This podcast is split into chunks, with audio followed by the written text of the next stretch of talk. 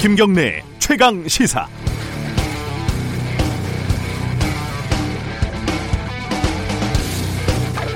저 멀리 바다 건너 스웨덴에서요. 한국을 대표하는 대사가 스웨덴 노총의 대표들과 만나서 했다는 얘기입니다.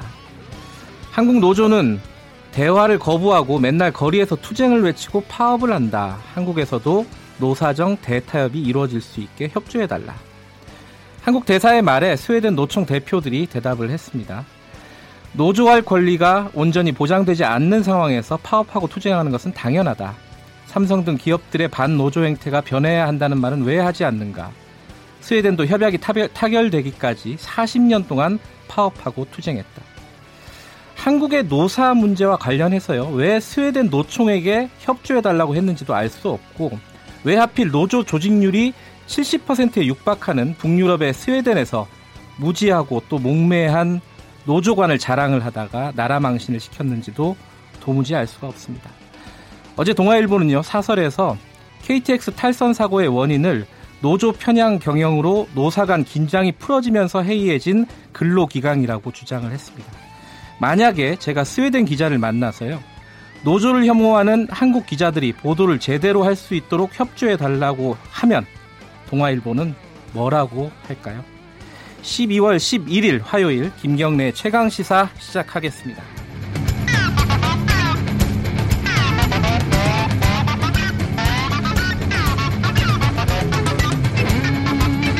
네, 주요 뉴스 브리핑 더 해보겠습니다. KBS 보도본부 변진석 기자 나와 있습니다. 안녕하세요. 네, 안녕하세요.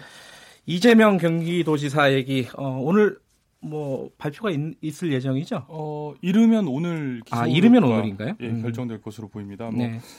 아시는 대로 이재명 경기도지사 부부 모두 수사를 받고 있는데요. 네. 그 뭐 검찰이 이재명 지사는 기소를 하고 부인 김혜경 씨는 기소하지 않는 걸로 가닥을 음. 잡은 것으로 알려졌습니다. 네. 뭐 말씀드렸다시피 검찰이 이르면 이르면 오늘 늦어도 내일쯤에는 이재명 지사를 기소할 예정인데요. 네. 뭐 직권 남용과 허위 사실 공표 혐의를 적용할 걸로 보입니다. 어, 허위 사실 공표 혐의는 뭐냐면 선거 과정에서 이제 과거에 검사 사칭 사건이 있었는데 그걸 부인을 했고요. 네. 뭐 대장동 개발계 확정되지 않았는데 이게 마치 확정된 것처럼 효과가 있다 이렇게 음. 얘기를 했다고 이제 허위 사실 공표 혐의를 받고 있고요. 네. 뭐또 논란이 되는 게 친형 강제 입원 시도죠. 뭐 직권 남용 혐의를 적용하면서 조울증 가능성이 높다고 평가했던 그 전직 분당 서울대병원 정신과 의사 결정적인 진술을 검찰이 확보했는데요. 뭐 이 의사 얘기는 나쁜 행동이랑 정신병은 다른 건데 뭐 당시 그 이재명 씨의 형 이재선 씨의 행동이 나쁜 행동일 수는 있지만 정신병에 의한 행동은 음. 아니었다 이렇게 진술한 것으로 전해졌습니다. 그 입원한 게 좀 무리했다는 예, 거네요. 무리한 직권을 남용해서 음. 했다는 거죠. 네. 뭐 배우 김부선 씨 스캔들 관련한 혐의는 기소하지 않기로 결정을 했고요. 예. 뭐 한때 뭐 기소가 가능하다 이런 의견이 있어서 뭐 대검까지 올라가서 법리 검토했던 것으로 전해졌습니다. 부인은 기소하지 않는다. 이거는 해경군 김씨 뭐 트위터 그 예, 얘기죠? 그렇죠. 뭐 검찰이 해경군 김씨라는 트위터 계정 주인이 누군지 뭐 특정할 만한 직접 증거를 확보하지 못했기 때문입니다. 무혐의 네. 처리될 것으로 보이고요. 네. 뭐 검찰 관계자는 지금까지 수사한 내용만으로는 공소 유지하기 어렵다 이렇게 밝혔습니다. 이게 그 어, 해경공 김씨 트위터 같은 경우는 그 경찰이 발표할 때만 해도 되게 확정적으로 발표해가지고 예. 뭔가 추가적인 증거가 있을 것 같이 생각을 했는데 또 막상 까고 까보고 나니까 그것도 아니네요. 직접 증거가 없다는 음. 거죠. 법적으로 직접 증거가 없다는 거죠. 다음으로 그 얼마 전에 굉장히 이슈가 됐었죠. 양진호 웹디스크 네. 예, 회장, 한국 미래기술 회장 추가 의혹이 나왔다고요? 예, 뭐 정말 엽기적인 행동을 많이 했거든요. 네. 그래서 뭐 믿는 구석이 있으니까 저런 행동을 한 거 아니냐 이렇게 사람들이 다들 생각을 그렇죠. 했는데 뭐 그 생각을 뒷받침해 줄 만한 그 의혹이 추가로 나왔습니다. 네. 뭐 김앤커 몸담고 있는 뉴스타파 그리고 셜록 프레시안 공동 취재팀이 어제 공개한 내용인데요. 음, 저는 잘 몰라요. 그 2015년에 그 양 회장이랑 부하 직원이 카톡을 한 게 공개가 됐는데요. 음, 네. 그 내용 보면 양 회장이 검사들 먹일 돈 5천이 다음 주에 뭐 아까운 피 같은 돈이 그놈들 주둥이로 들어가더니 하면서 이렇게 욕설을 막 합니다. 입도 거치네요. 예, 뭐 카톡에다가 그렇게 한 건데요. 뭐 당시 보면 양 회장은 저작권법 위반 문제로 콘텐츠 회사하고 소송 중이었는데요. 네. 뭐 서울중앙지검에 2천만 원 줄 거고 수원지검 성남지청에 5천만 원 줄 거다. 뭐 그런 얘기를 부하 직원한테 했다는 음... 겁니다. 뭐 공교롭게도 굉장히 공교롭게도 이 사건에서 양 회장은 불기소 처분을 받았습니다. 음. 뭐 추가로 검찰 경찰에 양 회장이 기프트 카드나 또 웹하드 포인트 줬다는 의혹까지 나왔어요. 이건 좀좀 좀 아, 이상했어요. 예, 굉장히 살뜰하게. 예, 웹하드 포인트를 뇌물로 예, 줬다. 예. 검사님이 뭘 다운 받았을까요? 웹하드에서. 네. 뭐 양 씨 사건 담당하고 있는 경기 남부경찰청 이번 보도로 불거진 로비 의혹에 대해서도 살펴볼 것으로 알려졌는데요. 뭐 재판 기록 보면 당시 그 수사 검사 누군지 다 나오거든요. 예. 뭐 사실로 확인될 경우에 또 파장이 클 것 같습니다. 아, 이거는 수사를 해야 될 사안으로 보이네요. 예, 예. 바이오로직스 결국 상장 폐지가 안 되는 걸로 결론이 났어요 어제. 예, 뭐 삼바 삼성바이오죠. 예. 뭐 한국거래소 기업심사위원회가 어제 회의에서 뭐 상장 유지하기로 결정했습니다. 뭐 고의 분식 회계 의혹이 상장 폐지할 만큼 사안은 아니다. 뭐 일부 미흡한 점에도 불구하고 뭐 기업의 어, 계속성, 재무 안전성 등을 고려해서 상장을 유지하기로 결정했다고 밝혔는데요. 네. 뭐 조금 있다가 오전 9시 되면 이제 다시 거래하실 아. 수 있습니다. 예, 지난달 14일 이후에 거래 정지됐었는데 오늘부터 이제 거래하실 수 있고요. 네. 뭐 이, 시가총액 7위 기업이고 22조 원이거든요. 소액 주주도 7만 8천 명 정도 되는데 상장 폐지되면 이분들 다 깡통 차는 거거든요. 뭐 후폭풍을 감당할 수 없었을 거다 이렇게 음. 예상할 수가 있겠죠. 그런데 또 우리 사회의 고질적인 문제죠. 대마불사 아니냐, 주식판 대마불사 아니냐 이런 또 의혹이 비판이 나오고 있습니다. 삼성이니까요, 또. 예, 뭐 말씀하신 대로 분식회의가 결국 그 이재용 삼성전자 부회장 승계 문제와 연관됐다는 의혹까지 나왔잖아요. 예, 그래서 섣불리 면죄부 준 거 아니냐 이런 얘기도 나오고 있습니다. 이게 사실 투자자, 그러니까 소액 투자자 입장에서는 뭐 반길만한 뉴스겠지만은 네, 쌈바충을 예, 출만하죠. 네. 이게 삼성과 관련된 문제기 때문에 또 이게 사, 봐주기 아니냐라는 네. 논란이 앞으로 좀 한동안 계속될 것 같아요. 첫 회의에서 바로 결정했거든요. 음. 너무 성급하지 않았냐 그런 얘기가 나오고 있습니다. 그러니까 이게 거래 정지된 지가 그렇게 얼마 안 됐어요, 그죠? 예전에 음. 그 대우조선 해양 같은 경우는 한 1년 정도 예, 거래 그렇죠. 정지가 됐었는데 예, 예. 뭐 어떤 식으로 결정이 됐는지 아마 추가적인 내용이 아마 나오지 않을까라는 생각이 듭니다. 자, 오늘 여기까지 하죠. 자, KBS 보도본부 변진석 기자였습니다. 예, 수고하셨습니다. 아, 시, 제가 시각고지를 또 빼먹었네요. 7시 32분 45초입니다.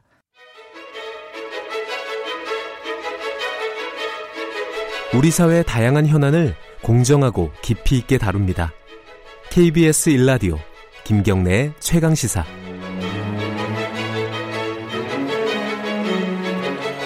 네, 일명 광주형 일자리 사업이 어, 무산될 위기에 좀 놓였습니다. 그래서 지금 이용섭 광주시장이 직접 그 현대차와 어, 노조 등을 어, 대상으로 협상에 전면적으로 나서겠다. 그리고 반드시 광주형 일자리 사업을 성공을 시키겠다. 이러면서 지금 활동을 열심히 하고 있는데요. 근데 지금 현대차나 지금 입장차가 좀 커서요. 노동계 입장차가 커서 쉽지 않아 보이는 상황입니다. 이걸 어떻게 생각을 해야 될지 좀 뭐랄까요 논란의 여지도 많고 생각할 여지도 많습니다. 그래서 한국노동사회연구소 노광표 소장님과 어, 자세한 말씀 나눠보겠습니다. 안녕하십니까? 예, 안녕하십니까?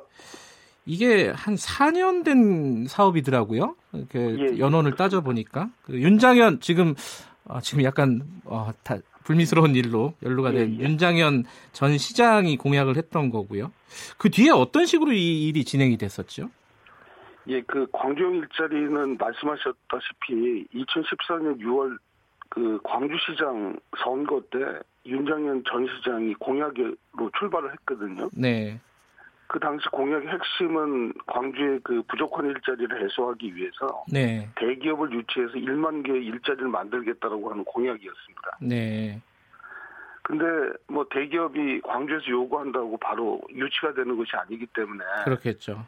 광주 전남 같은 경우는 특히 어, 좋은 일자리 대명사인 대기업이 없기 때문에 기존의 그 임금보다는 한 20% 정도 임금 수준을 낮춰주면 대기업이 어, 들어올 수 있, 을 것이다. 그러면 음. 광주시에서는 그 20%의 낮은 임금 대신 노동자들에게는 광주시에서 주택이라든지 의료, 뭐 교통이나 보육시설 이런 것들을 좀 지원을 해서 한편으로는 대기업도 유치하고 또 노동자들에게는 일자리도 만들어주는 매력적인 공약이었습니다.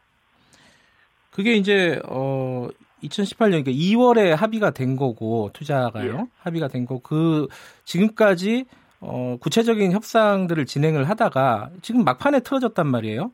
이게 예, 예. 어, 정확하게 핵심 핵심적인 원인이 뭔지 틀어지게 된 이 이걸 좀 설명해 주세요. 예, 그 과정에는 먼저 네. 지난 4년 동안 광주시나 광주 지역의 어, 노동자들 그리고 경영계는 어, 현대차의 유치를 통해 갖고 이 좋은 일자리를 만들겠다고 생각을 했는데 네. 막상 현대차는 사실상 그 광주에 새로운 공장을 짓는 것에 대해서 꺼려했습니다. 네. 그러나 뭐 새 정부도 출범을 하고 국민들의 요구들도 있어서 아, 만약 그 20% 정도 즉 지금 현대차의 초임 임금이 어, 잔업까지 하면 4천 한 300만 원 정도 되는데 네. 아, 이걸 한 20% 정도 깎아주면 약 3,500만 원의 연봉을 보장해 준다라고 하면 네. 아, 우리도 어, 투자할 의사가 있다라고 해서 협상이 급진전됐었는데요. 네. 막상 그 노사 간의 협상이 틀어진 가장 큰 이유는 합의문 전체 문화는 아직 밝혀지고 있지 않지만 네. 그 합의문 안에 그 임단협을 5년 동안 유예하겠다. 그러니까 5년 동안은 3,500만 원의 연봉. 예. 이 부분에 대해서 어, 더 이상 주장하지 않는다는 것을 확약해야 되는데 그 네. 부분에 대해서 어, 노동계가 아, 이 부와 조항 자체는 헌법에 보장되어 있는 권리인데 어떻게 5년 동안 유예를 하느냐 그 음. 부분에 대해서 불만을 토로했고 광주시가 이것에 대해서 수정 제안을 했더니 아, 현대차는 그 조건이면 아, 수용할 수 없다라고 하는 상태이기 때문에 결렬된 음. 상태입니다.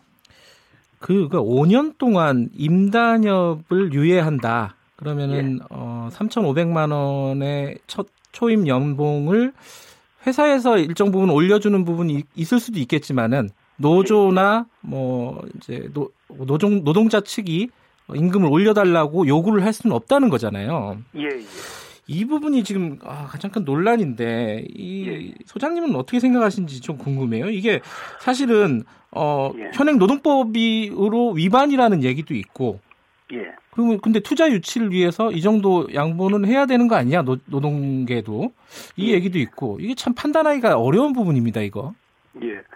아, 두 가지 입장을 같이 좀 고려해서 네. 논의를 해볼 필요 있을 것 같은데요. 현대차 같은 경우는 지금 자동차 산업의 경기가 불황인데 네.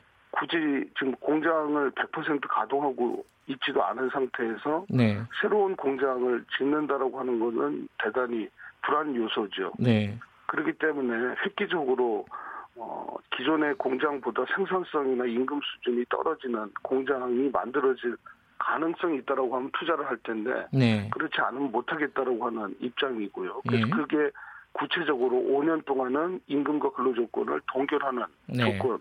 그래서 한 35만 대 정도를 만들 수 있는 공장이 된 다음에 아, 이것을 풀자라고 하는 입장인 것 같아요. 네.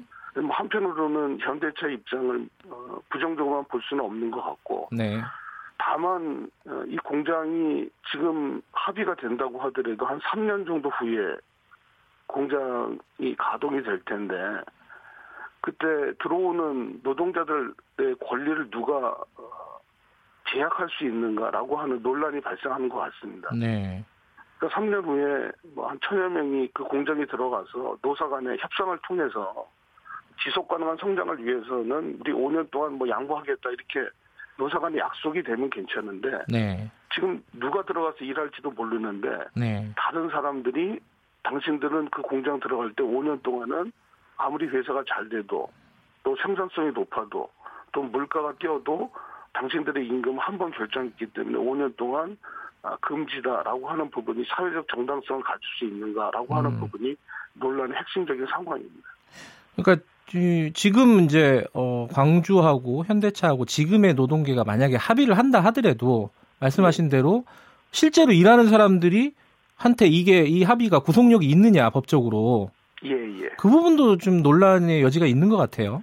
예, 그 지금 구체적인 뭐 합의문이나 이 부분을 어떻게 담보할 것인가. 네. 그 노사정 간의 선의에 어, 신사협정인지 아니면 법률적인 구속력을 갖는 것인지 이런 부분들이 논란의 대상이고요. 네. 저희가 70년대 어, 마산 수출자의 지역에 어, 외자 유치를 위해서 법을 바꿔서 어, 노조를 결성을 못하게 하고 단체 행동을 금지했던 법이 있었거든요. 아 그래요? 예. 예. 그러니까 이런 법에 의한 것이 아니라 사실상 이 부분이 합의가 된다고 하더라도 어, 신사협정의 구속력은 있다라고 하더라도 법적인 구속력이 가능한지 이 부분은 음.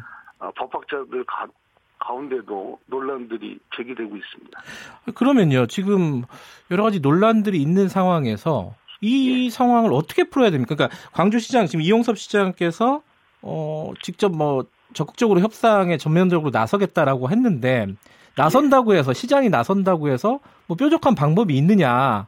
예. 지금 현대차가 이 5년 유예 조건 못 받아들인다고 하고 노동계는 어 아니 5년 유예 조건을 삭제하는 걸 못 받아들인다고 하고 노동계는 어, 이런 조항은 너무 어, 노동계 노동자들한테 불리한 조항이다라고 하면은 어떤 여지가 남아 있는지 양쪽 양측에 그게 예. 좀 어려운 부분인 것 같아요. 예, 그 광종 일자리는 과거와 다른 새로운 모델인 건 분명한 것 같습니다. 네. 근데 이런 새로운 모델이 만들어지려고 하면 위기 상황에 대한 공감대가 있어야 되고 네. 사실 그 속에서 사회적 합의를 이루어낼 때 새로운 모델이 탄생하는 건데요. 네. 어, 일반적으로 광종 일자리는 독일의 폭스바겐 모델, 즉 그 독일이 1999년에 자동차 산업 위기였을 때 네. 5천 명의 실업자들을 5천 마르크를 통해서 5천 마르크의 월급을 주고 우리나라 돈으로 따지면 약 300만 원의 네. 월급을 주고 새로운 공장을 만드는 실험을 했거든요. 네. 근데 지금 이 광종 일자리의 가장 큰 핵심은 노사 간에 먼저 이 논의가 된 것이 아니라 정부 차원에서 지방정부 아. 차원에서 문제가 제기가 되다 보니까 네. 사실상 노사의 책임 있는 논의나 신뢰 관계가 좀 부족한 상태인 것 같습니다. 예. 그러다 보니까 아, 이런 논의가 독일처럼 뭐 기업계에 있어서 지금 이런 고임금 상태나 또는 생산성이 낮으면 우리는 해외로 나갈 수밖에 없다. 하여튼 이런 부분을 국내에서 일자리를 만들기 위해서 노사간에 조금씩 양보하고 그 대안들을 모색해 나가자. 이런 주도적인 상황보다는 네. 현대차도 정부가 모든 조건을 만들어주면 우리는 뭐 할 수 있다라고 하는 약간의 방관자적인 아하, 입장이 있거든요. 예. 그러다 보니까 정부는 5년 동안에 그리고 자치단체장은 4년 동안 자기 임기 동안에 실적을 내야 되다 보니까 네. 대단히 좀 조급주의에 빠져 있는 것 같아요. 네. 그래서 이렇게 어, 성과를 단기간에 내려고 하면 그 과정의 절차나 합의들을 이뤄낼 수 없고 결국은 어, 이걸 성사된다고 하더라도 지속 가능한 성장의 모델을 만들어낼 수 있는가라고 하는 비판들이 제기되는 건 당연하다고 생각합니다. 그러니까 말씀하신 대로 그 독일의 모델도 있고, 그러니까 사회적인 네. 대타협, 어, 노사 간의 타협에 성사되느냐 마느냐인데 이거를 네. 정부나 지방자치단체가 일방적으로 어, 성과주의로 네. 끌어가는 부분이 어, 이 일을 좀 뭐랄까 쉽게 진행되지 못하게 하고 있다. 예, 예. 그렇다면 조금 더 시간을 봐야 되는 건가요, 소장님이 생각하시기에는? 아 그래서 저는 사회적인 압력이 좀 필요하다고 생각을 사회적인 압력이요? 어떤 네, 거죠? 그 사회적인 압력이라고 하는 거는 지금 뭐 우리나라 국민 소득이 3만 달러에 도달했다. 네. 세계 경제 10대 강국이다. 이런 내용을 얘기를 하면 국민들은 내 삶은 나아지지 않고 있는데 네. 도대체 누가 이 부를 갖고 갔는가라고 하는 불만이 제기되고 있습니다. 네. 그 핵심은 다른 것이 아니라 우리나라 기업들이 많은 성장을 했는데 네.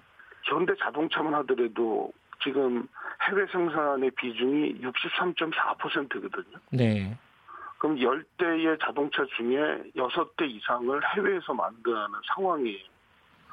네. 그러면 결과적으로 이 해외 생산을 국내로 돌리기 위해서 도대체 어, 우리나라의 실업 문제를 해결하기 위해서라도 이런 경쟁력이 있는 제조업이 국내에서의 기반 시설을 확충해야 되거든요. 네. 그러려고 하면 기업은 아, 이 문제를 진짜 뭐가 문제이기 때문에 아, 문제를 못 푸는가. 음. 그리고 또 한편으로는 노동계도 기존에 입사한 사람들은 노조를 통해서 자기 권리를 주장할 수 있지만 네. 지금은 20대, 30대 초반에 청년 실업의 문제를 어떻게 할 것인가. 음. 이런 부분들에 대한 어, 고민들을 이제는 좀 공론화시켜서 어, 이런 위기 상황들을 돌파하기 위해서는 기존의 방식 가지고는 안 된다. 그래서 네. 현대차도 좀 노조를 어, 경영의 파트너로 인정하고 또 노동자들도 단기 이익이 아니라 장기 이익에 대한 공감대를 만들 때 저는 타협이 만들어지는데 사실 지난 4년 동안 논의는 많았지만 어, 국민적인 관심들은 별로 없었습니다. 네. 그래서 이제는 뭐 광주시장님이나 현대차 노사 또는 어, 광주의 이런 여론들도 대단히 중요한데 우리 국민들도 일자리의 문제들을 어떻게 풀어나갈 것인가 그 속에서 대기업의 역할 또는 노조의 책임 이런 부분들에 대한 종합적인 어, 논의 과정을 통해서 실질적으로 누가 양보해야 되고 누가 전체 이익을 전체 이익에 대해서 네. 책임지지 못하는가 이런 비판들이 이루어질 때 어, 새로운 고용모델도 만들어질 수 있지 않을까 생각합니다. 근데 이제 어, 소장님 말씀을 들어 들어보니까 지금 예. 지금 어, 현재 그 자동차 시장은 포화 상태잖아요 국내에서. 예, 예. 그러면은 굳이 또 현대차가 아니어도 되는 거 아닌가? 그리고 또 광주가 아니어도 되는가? 예, 예. 뭐 이런 부분들은 좀 넓게 생각해야 되는 거 아닌가라는 생각이 예. 들어요. 그 부분은 어떻게 생각하십니까? 아 그래서 지금 현 정부도 이게 광주형 일자리 그 지역만 지원하겠다고 하는 것이 아니라 광주형 일자리 핵심은 어, 이제 노사 상생형 새로운 일자리 모델을 만들어내는 거다. 네. 그러니까 혹시라도 광주에서 타협이 안 되면 진짜 위기 상황에 몰린 군산의 자동차 산업 또는 음. 뭐 경남 지역의 조선 산업 네. 이런 부분에 대해서는 노동자들조차도 임금을 좀 양보하는 한이 있더라도 네. 우리 일자리를 좀 지켜달라 이런 어, 제안들을 하고 있거든요. 네. 우리 사회 속에서 좀 더 이 새로운 고용 모델을 만들어 내는 것이야말로 지금 이제 제조업을 새롭게 부활시키는 것이다. 네. 그래서 경영계 입장에서도 독일 같은 경우는 제조업이 강력한 어, 경쟁력을 가지고 있는데 네. 특히 뭐 독일이 노동자들의 임금이 낮은 것은 아니거든요. 예. 또 다른 한편으로는 노동자들도 어, 임금이 올랐으면 그거에 맞게 생산성을 어떻게 높여낼 것인가, 기술 개발을 어떻게 할 것인가. 그래서 이 품질로 경쟁할 수 있는 새로운 패러다임의 전환 과정들이 같이 만들어지지 않으면 알겠습니다. 같은 얘기를 하고 있지만 평행선을 걷고 있는 거 이런 방식이 될 것 같습니다. 알겠습니다. 소장님 오늘 말씀 여기까지만 드릴게요. 고맙습니다. 예, 고맙습니다. 한국노동사회연구소 노광표 소장님이었습니다.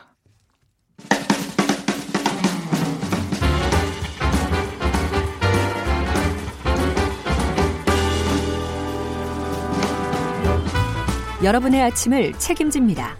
김경래의 최강 시사. 네, 가장 핫한 스포츠 소식을 가장 빠르게 전달해드리는 최강 스포츠. 오늘도 KBS 스포츠 취재부 김기범 기자 나와 있습니다. 안녕하세요. 네, 안녕하세요.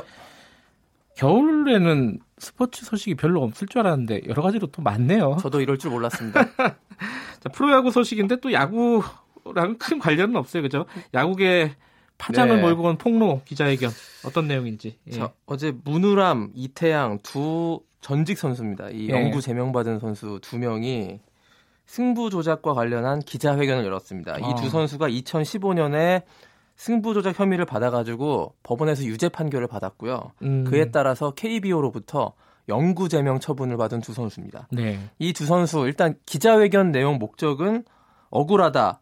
특히 이제 문우람 선수 같은 경우에는 그 검찰이 유도 질문에 의해서 아. 죄를 자박했다. 그러므로 혐의가 무효다. 이런 주장을 한 것입니다. 뭐 그래서 여기까지는 평이에요. 그래도. 그렇죠. 영구제명 네. 풀어달라. 요건데요. 네. 요것보다 더 주목받는 내용이 그 다음부터 나오는데 네. 이태양 선수가 이렇게 얘기했습니다. 승부 조작에 연루된 다른 선수들이 또 있었다면서 실명을 거론한 거예요. 자기들 말고. 정확한 말은 이렇게 정리가 되는데요. 승부 조작 브로커가 있었는데 브로커 예. 조모 씨가 있는데 조모 예. 씨가 자기들한테 승부 조작을 제안하면서 이렇게 말한 적이 있었다.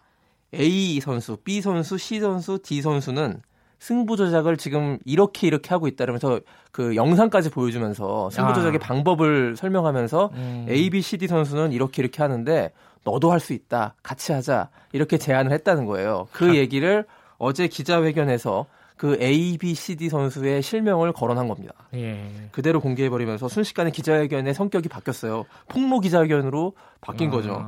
이 파장이 일파만파 커졌고 당장 그 언급된 A, B, C, D 선수들 해당 구단을 통해서 보도 자료를 내면서 결백을 음. 어, 주장을 하고 있습니다. 경우에 따라서는 이 승부 조작 수사 자체가 다시 재개될 수가 있고요. K 적어도 KBO 차원에서 진상 조사는 필요하다는 목소리가 큽니다.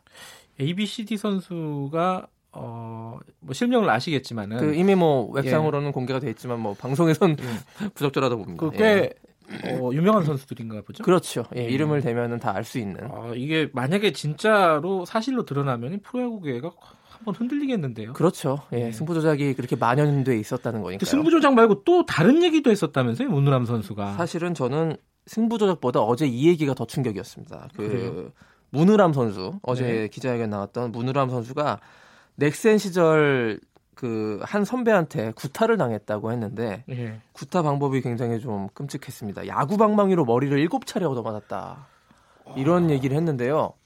도대체 어떻게 때렸 는지 정확히는 모르겠습니다만 야구 음. 방망이로 한 선수 그것도 다 큰 성인 선수 아닙니까? 예. 성인과 성인의 그 관계에서 프로야구 그 프로에서 이런 구타가 있었다는 것이 굉장히 놀라운 일이었고요. 그 어쨌든 이 말을 기자회견에서 꺼낸 이유가 있었는데요. 그 승부 조작 조모 씨가 브로커가 제안을 할 때 그거를 그 상황이 어땠느냐를 설명하기 위해서 그 선배가 야구 방망이를 이렇게 때려가지고 자기가 굉장히 심신이 피폐해져 있는 상황에서 아하. 조모 씨 브로커의 어떤 유혹을 받았다라는 것을 설명하다 아. 보니까 이런 얘기를 했는데 이것이 또 이제 일파만파 파문이 커질 그 지금 요량입니다. 넥센 구단 측이 일단 이 폭행 사실을 공식적으로 사실이라고 인정했거든요. 인정했어요? 네, 이런 일이 어허. 있었고요. 당사자 간의 합의로 이제 마무리됐다라고 이렇게 얘기를 했습니다. 그 당시에 아하. 이제 그 당사자가 사과를 해서 예. 그 문우람 선수에게.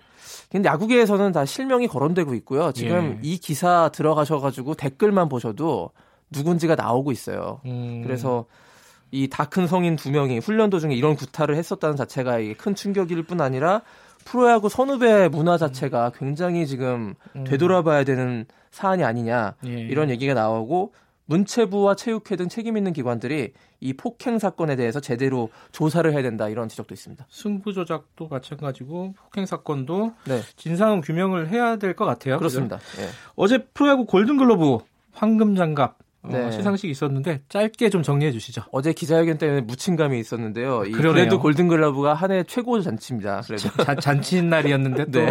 잔치상에 있었네요. 예. 예. 포지션별 최고 선수 뽑는 골든글러브 시상식인데 재미있는 게 한국 시리즈 우승팀 SK가 한 포지션도 배출하지 못한 게 굉장히 특이한 점인데요. 그랬던 적이 있어요? 없어요. 이번이 처음이어가지고 소개해드리는데 SK가 포지션별로 골든글러브 4개 부분에서 2위에 그쳤습니다. 음. 투수 김광현, 아, 포수 이재원, 1루수 제이미 로맥, 3루수 최정 다 이제 다른 선수들한테 아쉽게 지면서 고배를 마시면서 한 명도 배출하지 못했는데 음. 한국 시리즈 우승팀이 황금 장갑 못 낀 건 이번이 처음이고요. 대신에 두산이 4개 부분을 좀 휩쓸었거든요. 아, 두산이 이제 정규리그는 1등인데 한국 시리즈 졌지, 졌지 않습니까? 예. 그래서 이럴 거면 두산이 역시 한국 시리즈에서 우승했어야 되는 것이 아니냐. 포지션 좀 급할 능력만 보면 그런 얘기가 있습니다. 예. 그 거꾸로 보면은 네. 그 스타 선수는 없어도 골고루 잘한다. 그렇죠. SK가. SK의 조직력이 뛰어났다라고 아. 볼 수도 있습니다. 예. 뒤집어 생각 생각하면 또 좋은 네. 거네요. 자, 스포츠 소식 여기까지 하겠습니다. 고맙습니다. 스포츠 취재부 김기범 기자였습니다. 자, 김경래 최강기사 1부는 여기까지 하겠습니다. 2부에서는요, 지금 정치권에서 예산안 처리가 폭풍이 불고 있죠. 단식 농성 일부 야당에서 들어가고 있고요. 어떻게 수습해 나갈지 더불어민주당 서영교 원내 수석 부대표와 이야기 나눠보겠습니다. 아, 그리고 3부에서는요, 12.12 사태 좀 자세히 다뤄볼게요. 김경래 최강시사 잠시 후에 뵙겠습니다.